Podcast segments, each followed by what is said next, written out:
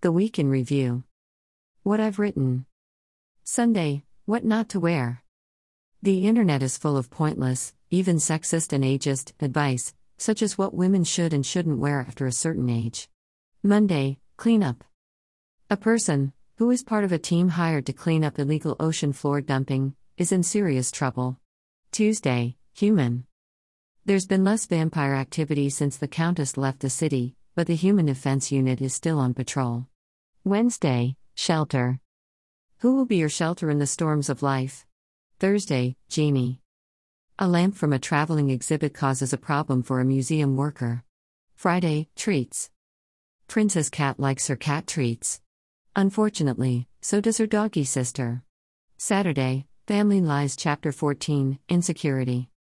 Hiring private security hasn't worked out as planned. A blast from the past. February 2022 The English Village. Everything I know about English villages, I learned by watching Midsomer Murders.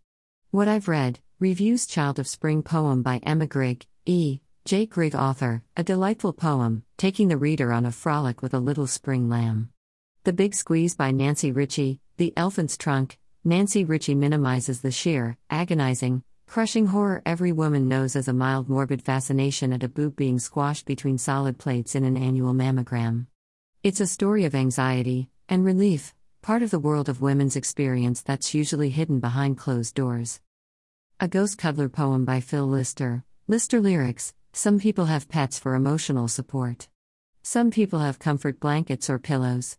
How about a comfort ghost? Someone who is ethereal, but always there?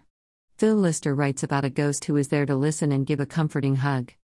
Battle Season poem by Don Benedict Rhymes, Dreams, Fantasy, and Thoughts. My life has been spent moving between places that are extremely hot and mildly hot. I've never seen snow. Reading Don Benedict's poem, I can see and feel the springtime life beginning to emerge while snow still falls and winter refuses to die. I especially love the final verse, as monochrome gives way to color.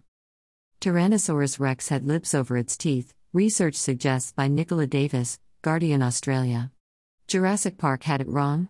Researchers have compared the mouth structures of Tyrannosaurus and modern reptiles, some of which have lips and some of which don't, to come to the conclusion that T Rex had thin, scaly lips over their teeth. Of course, their lips were scaly, lip balm hadn't been invented yet, and with those tiny arms they probably couldn't reach to apply it if it had. Dash. If I read it and I like it, or find it interesting, it goes in here. I try to only include one item from any single author in a week, even if I loved a number of things they published, because otherwise the list would get overlong. I don't do paid reviews, but I do accept recommendations, and even review copies of books, so if you'd particularly like me to review something, tell me about it. A look at a book The Wallaby Detectives and the Tomato Sauce Mystery. Maggie from Maggie's Pie Shop is in a flap. The tomato sauce delivery has not arrived. This is a job for the world's smartest detectives. Reviews for The Wallaby Detectives and the Tomato Sauce Mystery. Fabulous fun book. The kids loved it, and it made me a bit homesick for Ouse myself, with the Wallaby Tales. When's the next one out? Dash Patricia, Lulu. Dash.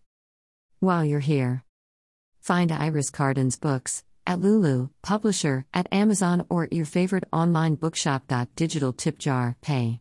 Pal.me. Follow me, Twitter, Facebook, Instagram.